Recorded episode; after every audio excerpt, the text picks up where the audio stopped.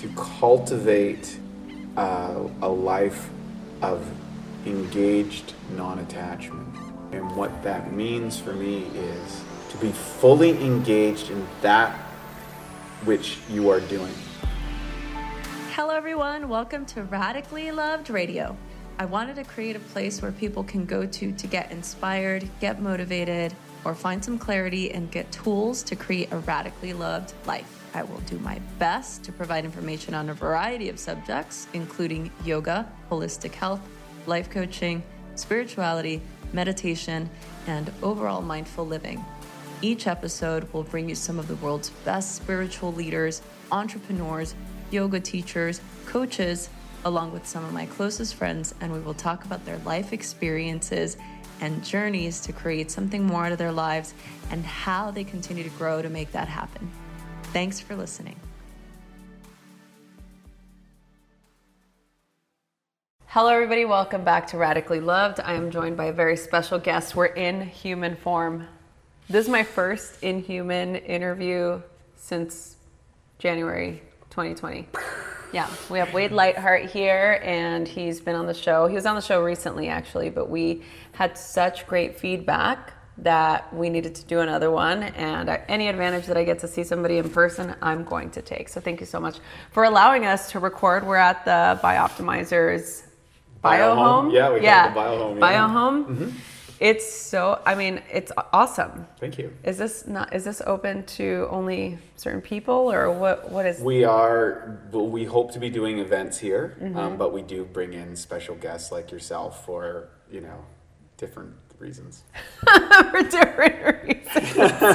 yeah, we have a pool table here. Yeah. We've got training on the roof. We've got some biohacking stuff. We got the video presentation center. Yeah. We got a chef place over there. We do, yeah. we do all kinds of fun stuff here, and yes. it's only starting. We're getting more and more and more. So I'm excited. Yeah. I one of the there was a, a, long list of questions that I didn't get to ask you the last time we chatted, okay. and you and I have the same, um, I would say, spiritual lineage. Yes. And one of the things that I wanted to ask you that I didn't get to ask you the last time was how did you get on the path? Like, what sure. led you to your spiritual practice? Like, how did you end up learning about Paramahansa Yogananda? Sure. I would say it was a series of miracle miracles uh, largely in part, I think Yogananda really had to kick me in the head a few times for me to actually get it.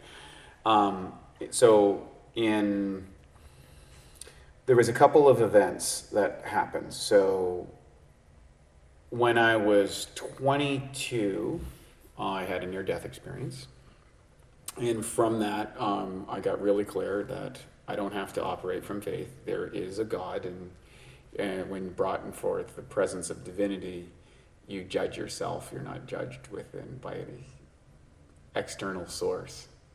The presence of the divine light of eternity, of ever loving foreverness, which is both brilliant and gentle. Um, when you're faced with that and you do the life review, the, the experience I had was self loathing. I had experienced my mm. life, the life review, through all the pain I had caused other people through my ignorance. And I, the result was, oh, that's not good. And from that, I went through a series of um, past lives. And I'm 22 years old. I've right. got no experience with reincarnation or past lives or any of this stuff. I had stepped away from organized religion. And this was a very transcendent experience. And then I went through the period, a process of coming back and was totally blown away as a fourth year university student, which then seemed like kindergarten.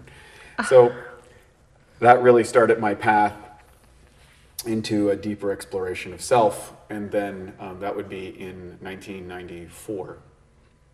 And in 96, I was uh, working in a place called Canadian Sun Vitamins, and the uh, it was in North Vancouver. There was a little mall there, and I worked in this little section of a store that they had a supplement store within a big store within the Bay, which is a big chain in Canada. And uh, this wonderful lady um, who I worked with gave me a book called Autobiography of a Yogi, Yogananda's famous book, one of the 100, top 100 spiritual books of all time, which was really the first glimpse at what Eastern philosophy was like mm-hmm. to the West. He came here in mm-hmm. 1920 and really was the father of the yoga movement and all of what we have today. And I remember reading the first part of that book, and I'm like, wow, I'm kind of lost here. It's kind of boring. It's kind of slow. It's, I'm not quite sure what's happening. But I got, he was going to see a bunch of different saints and one of the saints that he saw in this book was called the Tiger Swami. And the Tiger Swami was this super muscular yogi guy that was like punching out bricks in the wall and wrestling tigers with his bare hand into submission. I was like, hey man, maybe there's something to this yoga stuff. Like, you need to get this. I, at that time being a young, strapping yeah. buck and wanting to get bigger and stronger and all these things. I was like, wow, this is cool. So I read that and the beauty of that was is it resolved my issues with organized religion. Mm. So that was, but for some reason, uh, maybe the meditation piece had fallen out of the book or something. I don't know. I didn't get that the, the process that I could engage in practice that they offered. And life had a different turn of events. Uh, of course, I went on to my uh, early competitive career, which I then resolved when I saw that bodybuilding was essentially a drug cult in 1998, and then I left that, started my own practice uh, at a nutrition store and personal training stuff in Vancouver. And after a year of working like a maniac, I kind of fell in with the wrong crowd and discovered underground, you know, dance parties and the whole drug scene that went along with that, and had an, an absolute raucous time that was totally uh, X-rated and fun and crazy, but led me to a very dark place, as mm. it tends to do, and um, ended up with. I won't get into all the details, but it, there was a series of events that happened in a couple of weeks that would radically. My house was broken into. Mm. Um, I was supposed to take his job with a an executive place in an international kind of industry. Um, that person got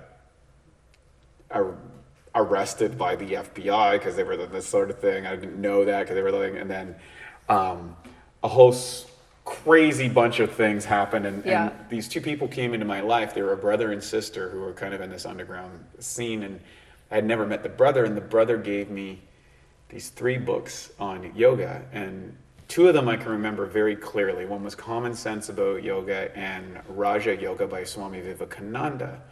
And during that time, I had been experimenting with meditation and using Baroque music to get into oh. uh, to frequency states. And then uh, that was from a book called Super Learning.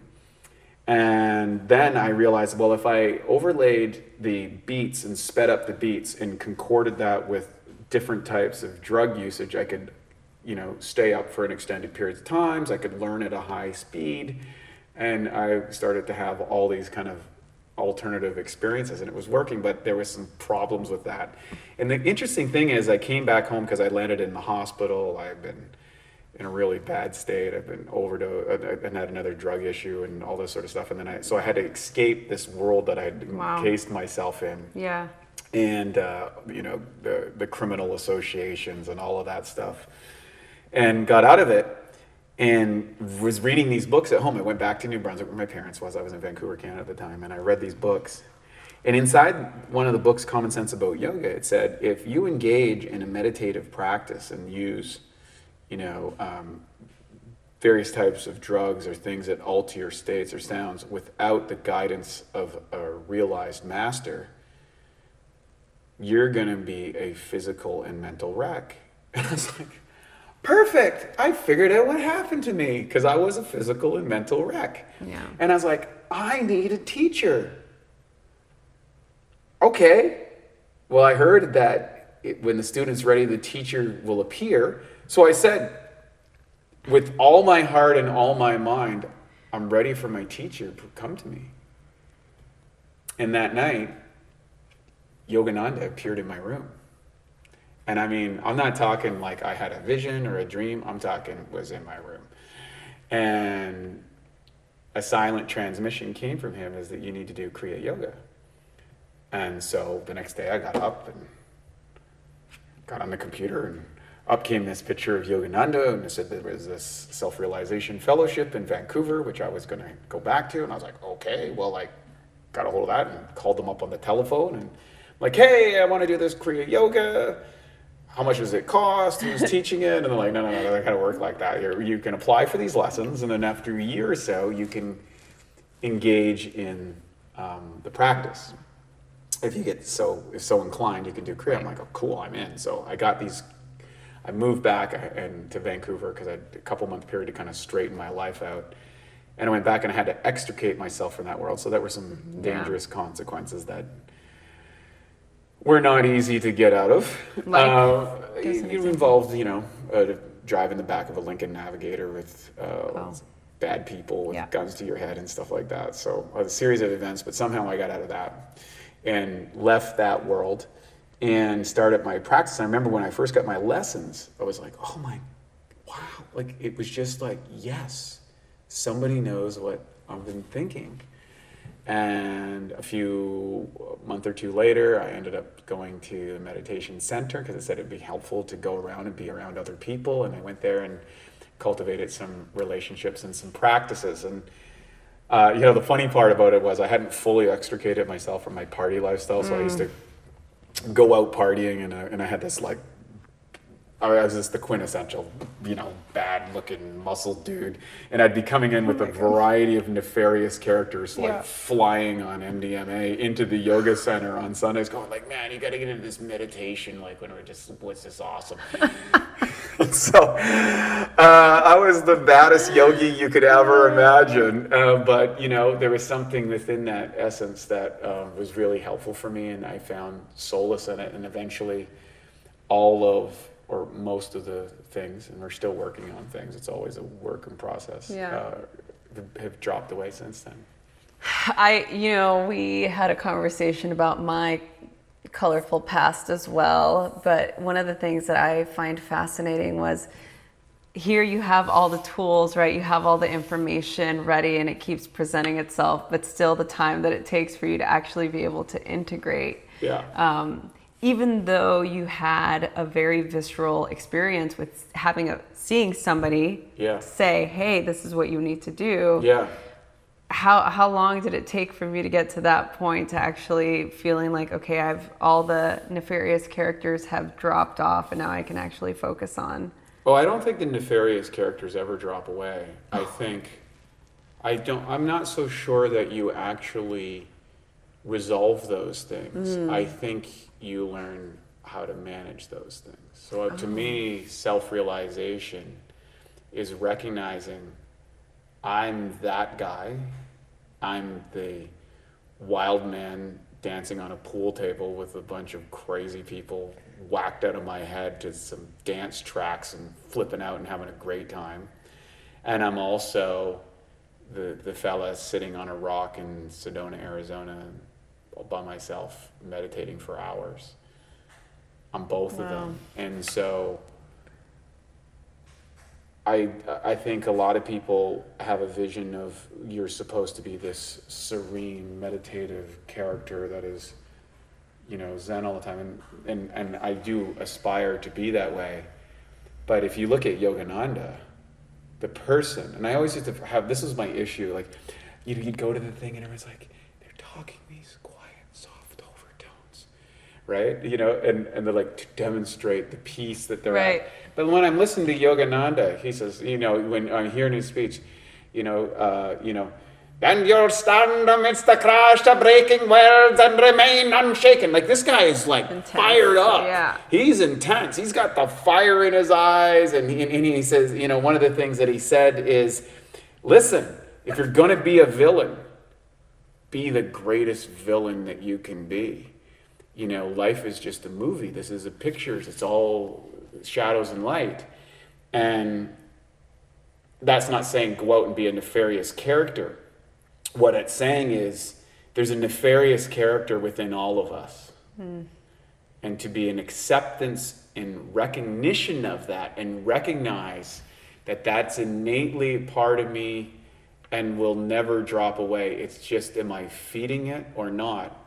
and the deeper I go into my spiritual internal realm, the the less frequent that character comes out. But when it comes out, it's more in a wholesome way as opposed to an unwholesome way, right? Give us an example. A couple of weeks ago, oh, so you over here we got a pool table. So a friend of mine, he- he's he's a great guy, Keith.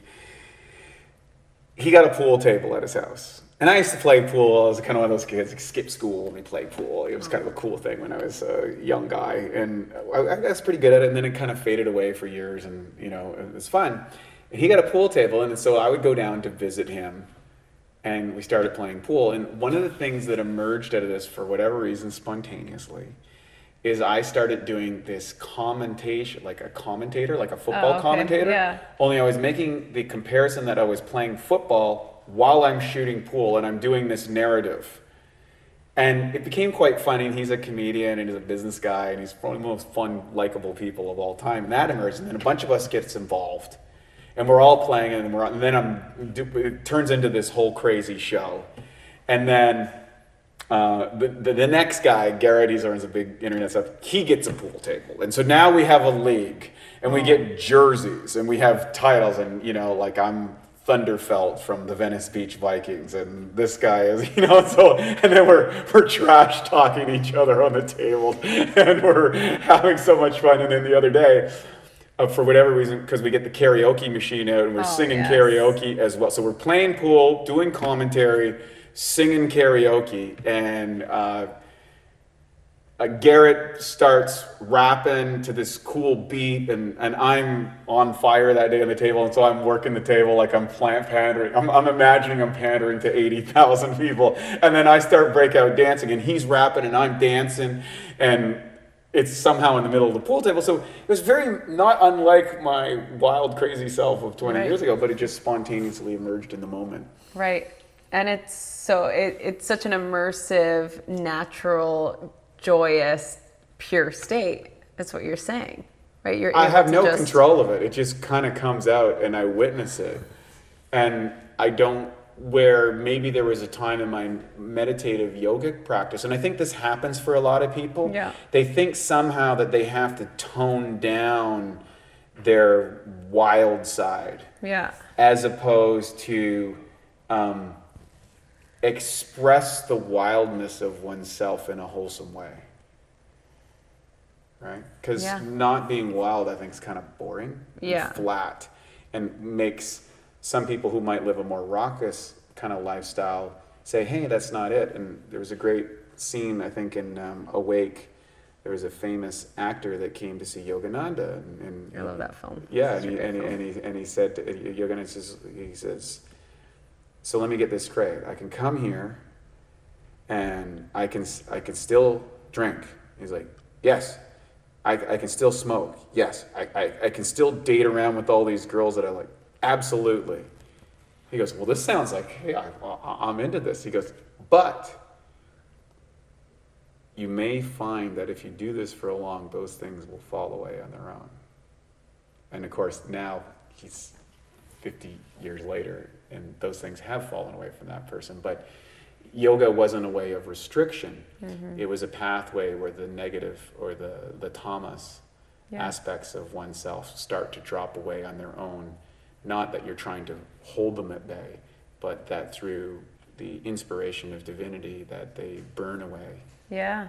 Yes. Oh, everything. I love everything that you're saying because that was one of the big draws for me as well, and why that made sense to me was because I didn't feel that restrictive uh, life. It didn't feel that way. It felt like yoga was way more encompassing and more accepting than any other path that I had looked into or, or did research on. Um, this whole idea that we have to be a certain way or behave a certain way. Right. And I find that fascinating, especially when I first started to teach, because there's a certain level of carrying yourself. And I'm not saying that that's wrong. I'm just saying for people like you or, or me, I, I feel like we we thrive more in being in the experience of life as opposed to shying away from those uh, I like you call it raucous,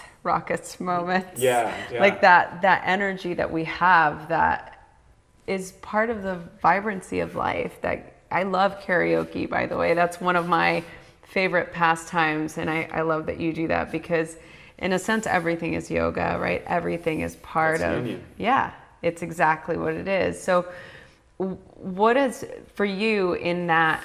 There's so much that you said that I want to go back to because you have so many great stories and so many great experiences. I've had other friends that have had near death experiences as well. And for some of them, it, it wrecked them in a, in a It's- very it's difficult tough. way. It can be. It can be. The integration after is not easy. That's exactly what I want to talk to you about. I Yeah. want, I mean, to tell us about what that integration was like. Yeah. Um, I'll finish one piece on the last one because I think it's worth saying. Uh, so, after doing my meditation practice and finding some struggles in some of the restrictive components of yoga, I discovered the teachings of David Hawkins. And I would go and meet with him. Uh, we'd go to his events, and I got all his videos and the books, and they're absolutely a, the most thorough component of the human condition. He wrote the map of consciousness and all this. And, you know, I struggled with this idea of sainthood. Like, so in the West, we celebrate sainthood. In the East, they celebrate uh, Buddhahood or enlightenment. And we were at this event with um, Dr. Hawkins, and he was talking about this, right? The sainthood versus enlightenment. And where Jesus taught j- just to g- save you from the lower aspects of, you know, the worst aspects of the human condition and maybe get to a place of unconditional love where enlightenment is, is in peace and beyond.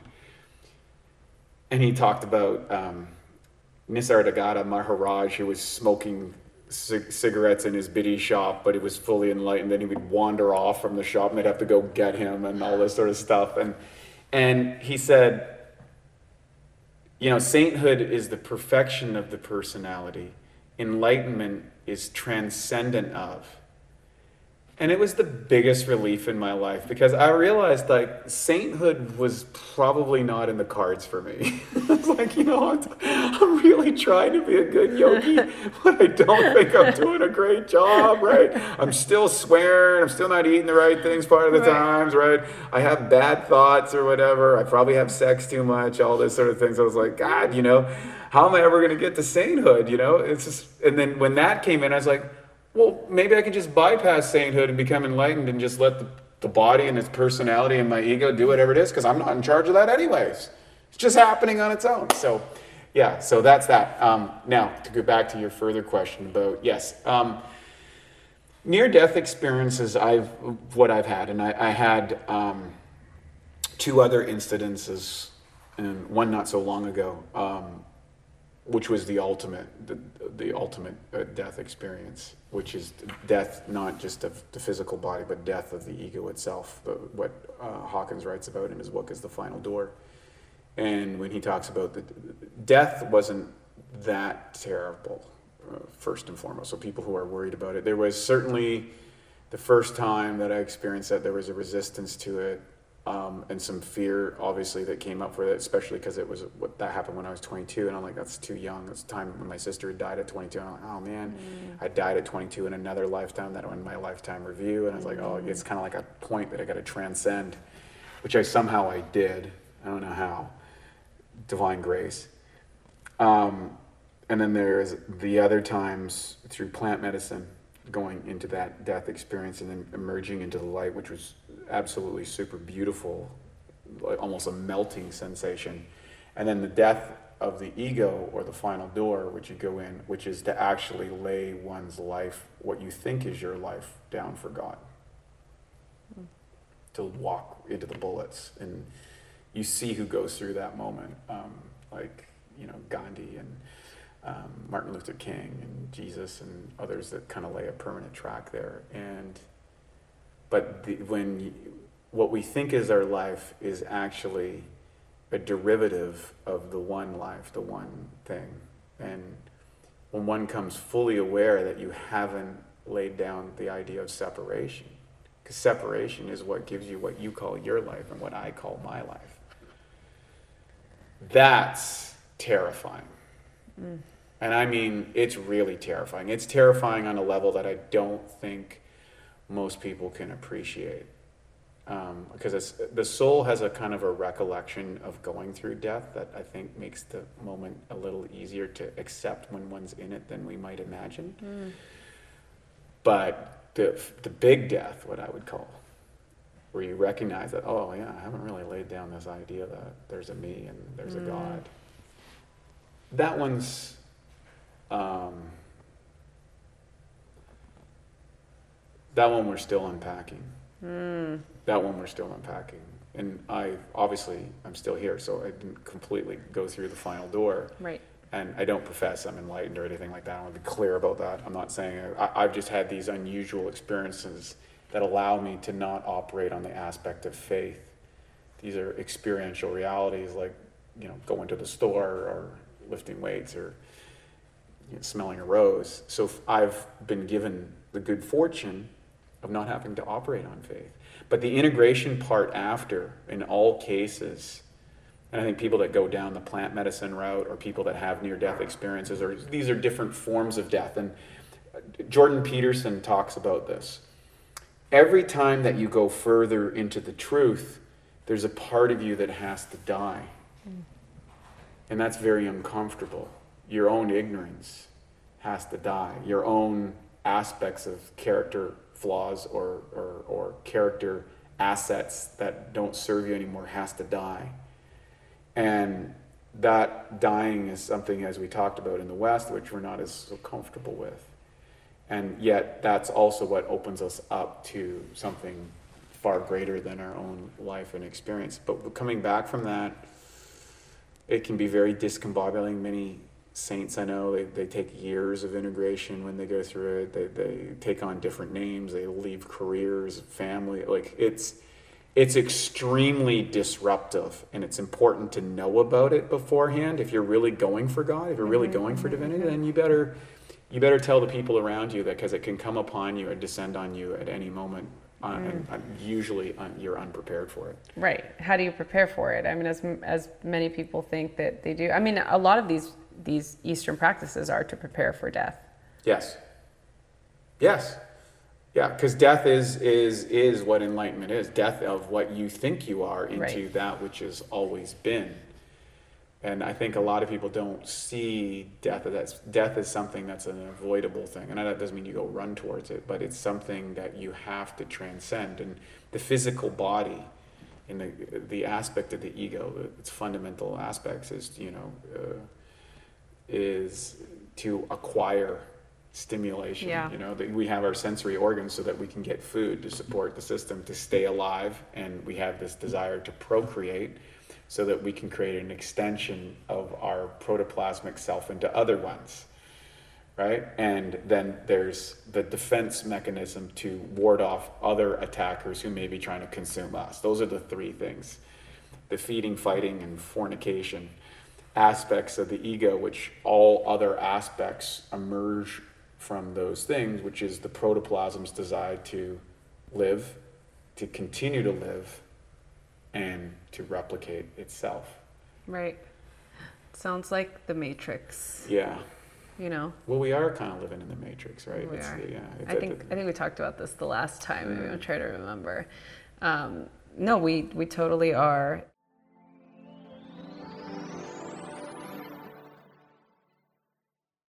This episode is brought to you by Tonal. So lately I've been rocking out to some early 2000s hip hop on my Tonal. As I've told you guys before, I love working out on this thing. I don't miss going to the gym at all. And the fact that I can make my own workouts, I can customize however I want to train is a huge plus for me. Since I'm still on the mend, it's been really nice to be able to do some of the beginner workouts. Their latest feature has advanced weight modes. You can do spotter, eccentric, burnout, and chains, and you can actually feel the difference. I love using my tonal because it makes working out easy and accessible, especially during the times that we're in now being able to work out from the comfort of my own home is priceless. Tonal makes it easier for you to achieve your goals with multi week coach led guided workouts. The power of the digital weights allows you to lift up to 200 pounds of weight. Tonal is a smart at home gym that replaces every machine in the weight room and has personal training programs built in. Something even cooler is that Tonal begins to adapt to you, it begins to learn how you work out. But don't take my word for it. Check it out for yourself. Try Tonal for 30 days risk free. Visit www.tonal.com. You'll get $100 off of the smart accessories when you use the promo code ROSIE at checkout. That's www tonal.com and use promo code ROSIE. Tonal, be your strongest. Aurate is a fine jewelry brand founded by women for women. Pieces range from classic to statement to completely original. Aurate makes the jewelry you've always wanted but could never find. Because it's all real gold, you can wear it and never have to take it off. You can shower, sport, sleep, cook, anything. It's jewelry for life. All Aurate pieces come with a lifetime warranty because they know it lasts. The ladies at Aurate hacked the jewelry market, making real gold accessible. Here's the best part for every piece sold, a child in need receives a book to further their education. It's ethically sourced and sustainably made. Their gold is never mined, and their gemstones and diamonds are also certified conflict free. Even though I'm spending most of my time at home, it's always really nice to wear my jewelry around the house and every time I do a podcast interview like this. As a supporter for this podcast, Aurate has offered all of our listeners 15% off of your first purchase. Go to auratenewyork.com forward slash love and use promo code love to get 15% off. That's A U R A T E New York.com forward slash loved to get 15% off of your first purchase. This episode is brought to you by Cerebral. Did you know that last year rates of anxiety and depression have doubled in the US? These days, it can take weeks to get a traditional therapy appointment. Cerebral is an online mental health service that offers prescription medication, counseling, and therapy for anxiety, depression, ADHD, insomnia, and more. I was so grateful to have been introduced to Cerebral while I was going through COVID. I needed to talk to somebody. I was suffering from a very terrible bout of anxiety, and the process was so entirely easy for me. And the counselor was so kind and loving and completely empathetic to what I was going through. They do offer prescription medication online through a licensed provider and they ship medications directly to your door. They have unlimited messaging with your care team. And with Cerebral mobile app, it's like having your own personal care team wherever you are. You can connect to them straight through the app, schedule sessions, and find a place in your home where you're comfortable taking the conversation. Cerebral has affordable treatments that are one third of the price of traditional therapy. Treatment options are available with or without insurance. Cerebral is in network for several insurers and they're working every day to grow their partnerships. And for a limited time, for all of our listeners, you can receive 65% off of your first month of medication management and care counseling at getcerebral.com forward slash loved. Go to getcerebral.com forward slash loved to get 65% off of your first month. That's a total of $30 to get started. Join Cerebral today on their mission to make quality mental health care accessible and affordable for all. And now, back to our show. You know, one thing that you said, I just want to go back to what you said because it was very poignant. Um, you said that you have the good fortune of not having to rely on faith.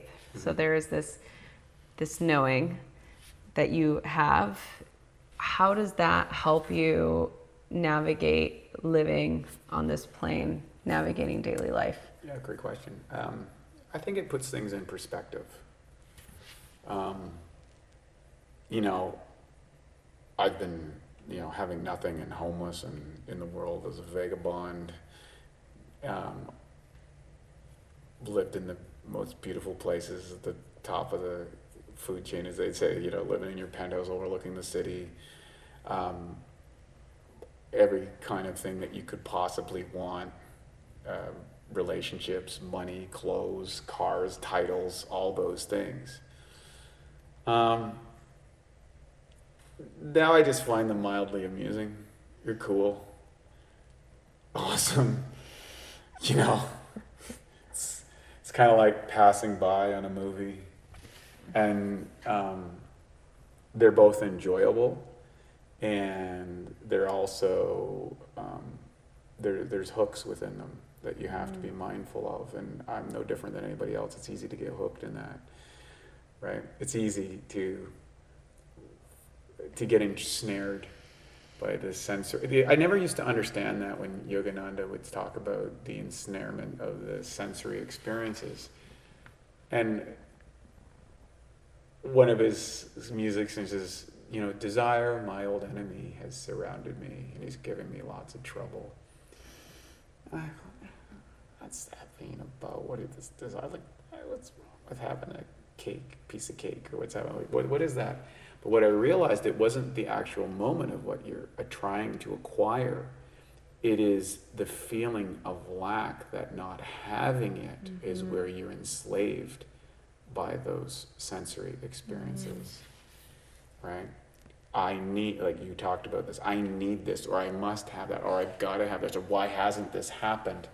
And that's when your senses are using to enslave you, as opposed to senses being something that you can enjoy and experience.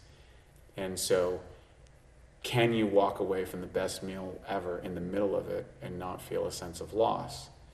Can you be um, making love with your partner be able to stop in a second and not feel a sense of love?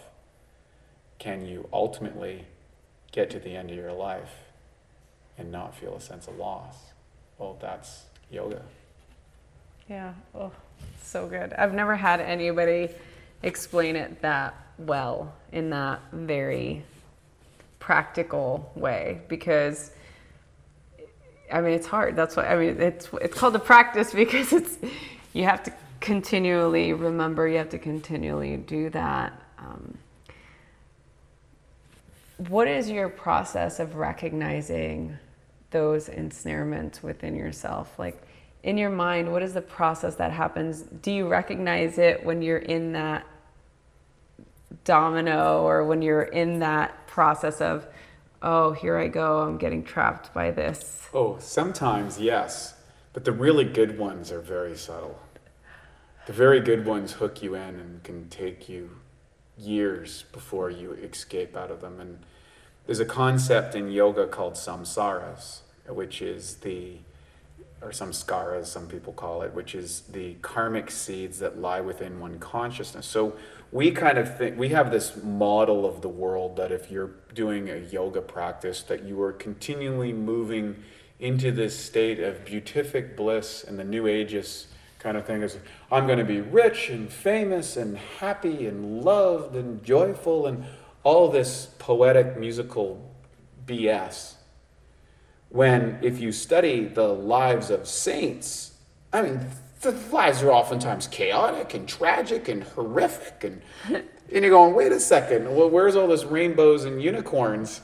Uh, it looks like death, destruction, pain, suffering, enslavement. like, oh, how can that be? Because with these karmic seeds that may need to be undone or un, unrealized or realized, as you go up the chain, sometimes your biggest challenge is you couldn't handle it at this level of awareness. Now you're ready to handle the big boys. So here it comes. Here comes the big boy to really test you. And um, I think when you start to get into the more advanced states, if you look at Patanjali's yogas, the siddhis, for example, the supernatural mm-hmm. powers that come. Um, After you've. Well, if you actually read the text, those are hooks, those are obstacles. They're, they're, to move through the siddhis. Yeah, those, yeah. those are obstacles to enlightenment, not acquisition. Right. So what's interesting in the New Age world, it's seeming it's it's a direction to the seeming acquiring of these siddhic powers of acquisition, of claiming yeah. of in you know Intuition, clairvoyance and it, right, right? Yeah.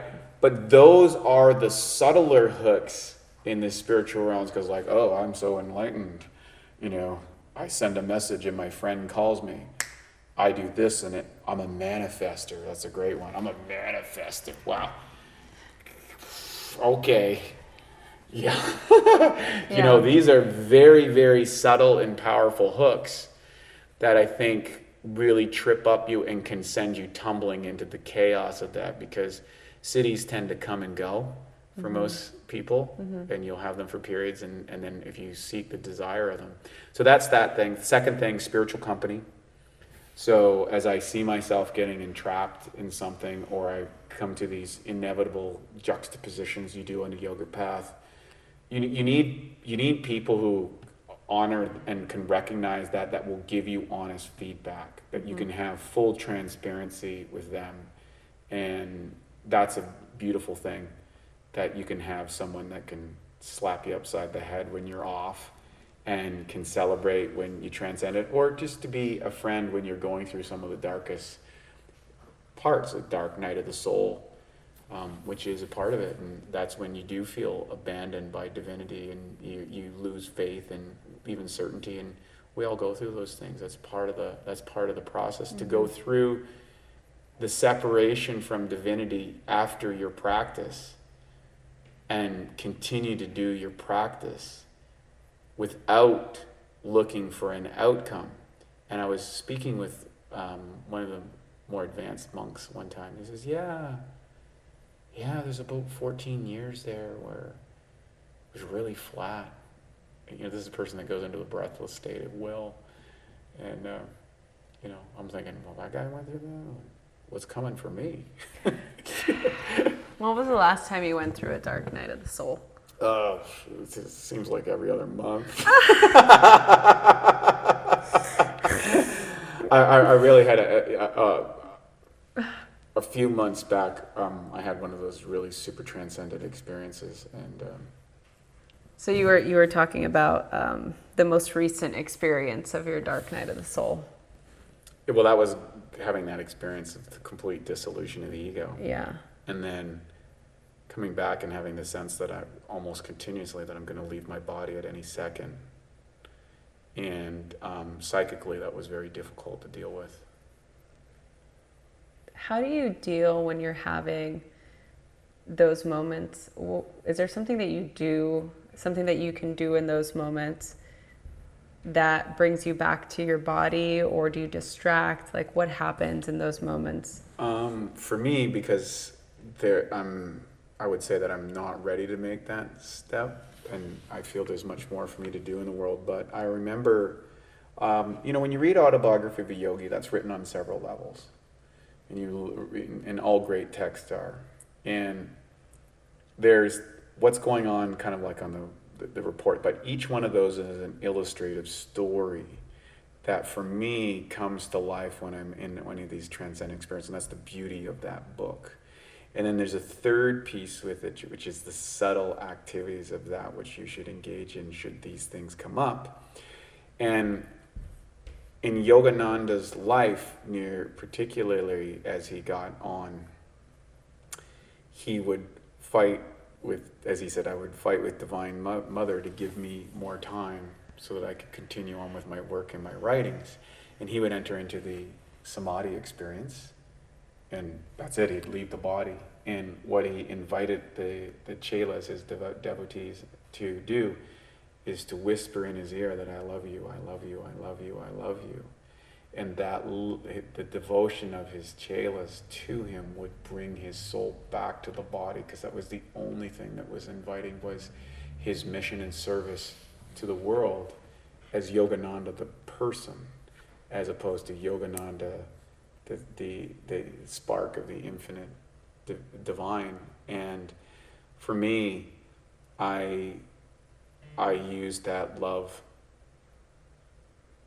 for the mission of Bioptimizers, which is to end physical suffering and activate biologically optimized health. Um, I had a thought of my future children, which I really want to experience. And so my love for them, even though they're not incarnated yet, was those things that I use to continue to stay here um, and, and help stabilize that energy. I was just gonna. You read my. You went in with your psychic powers, and you read my. That was my next question: is how do you inform your what you're doing now? How does that spiritual practice inform what you're doing now and obviously it's helped you create this is your purpose it's your dharma it's what you're doing now it's that fulfillment of expanding this mission the same mission um, and i always find it so fascinating when when i meet other yogis that are able to um, fully immerse themselves in the human experience and allow all of those facets of who we are and accept it all and, and thrive and live and be able to go through all of the motions of you know suffering and pain and loss and failure and all of the things and still be able to show up and say okay i can do this. I can continue to do this or i choose to do this. So i think i mean there's i said this the last time we had a conversation i said this is one of many conversations because i still feel like there's so much that i want to ask you but i'm going to ask you just one one final question, um, and this is actually something I wanted to ask you last time. Um, you mentioned that you want to be a, a father, mm-hmm. that you're you're you want to be a father, and your children are not here yet. You haven't met them yet, or maybe you have, um, and you're just waiting for them to come to this planet. Mm-hmm.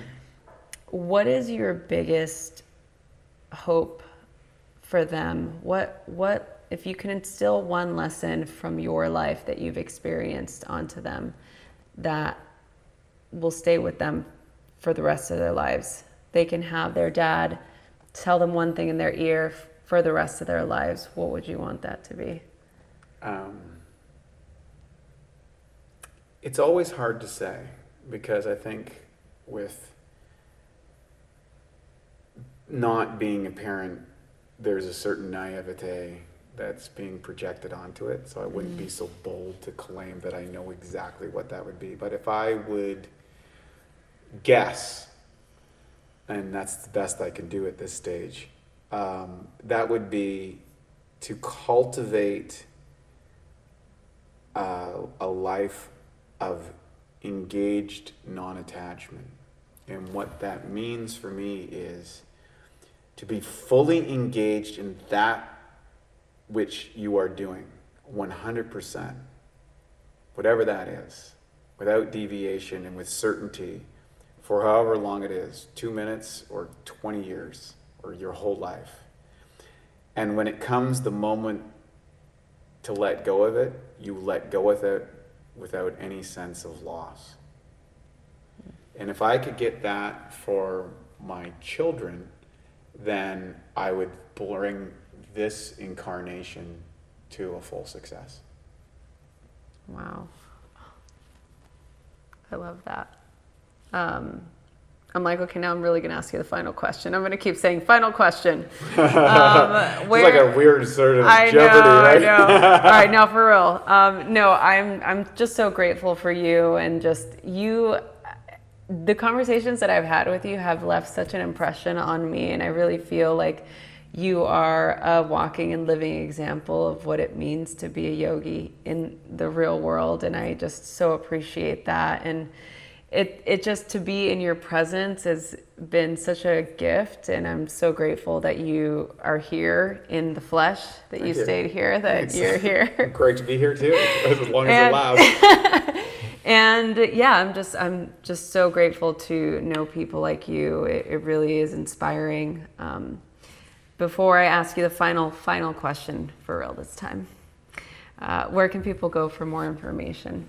Oh, right. Yeah, they go to bioptimizers.com and they can learn all about my health stuff. We have an awesome health course, which is a the uh, 12 week, 84 day course where we kind of express ourselves and uh, like physically, that discipline we talked about yeah. and why that's important. So, all the things that I learned condensed into a very easy component. That's Facebook and Instagram and all that stuff. My team handles all that stuff. Yes, and uh, for our listeners, uh, actually, Bioptimizers and Wade's been a huge supporter of our show. So you can go to uh, bioptimizers.com and enter the code Radically Live 10 and get all of the products, especially Magnesium Breakthrough. It's my favorite.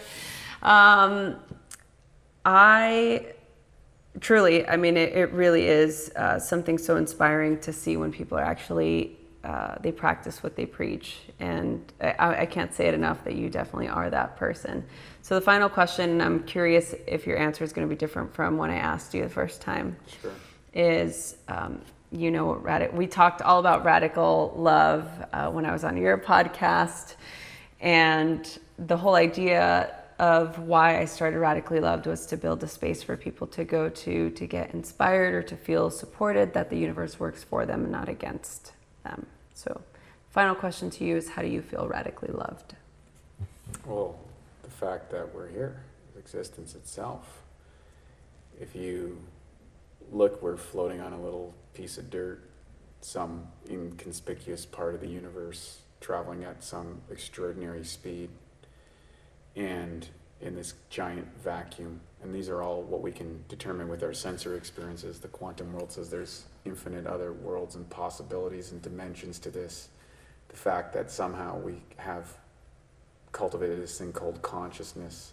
We have this physical body and we have this, we have existence itself.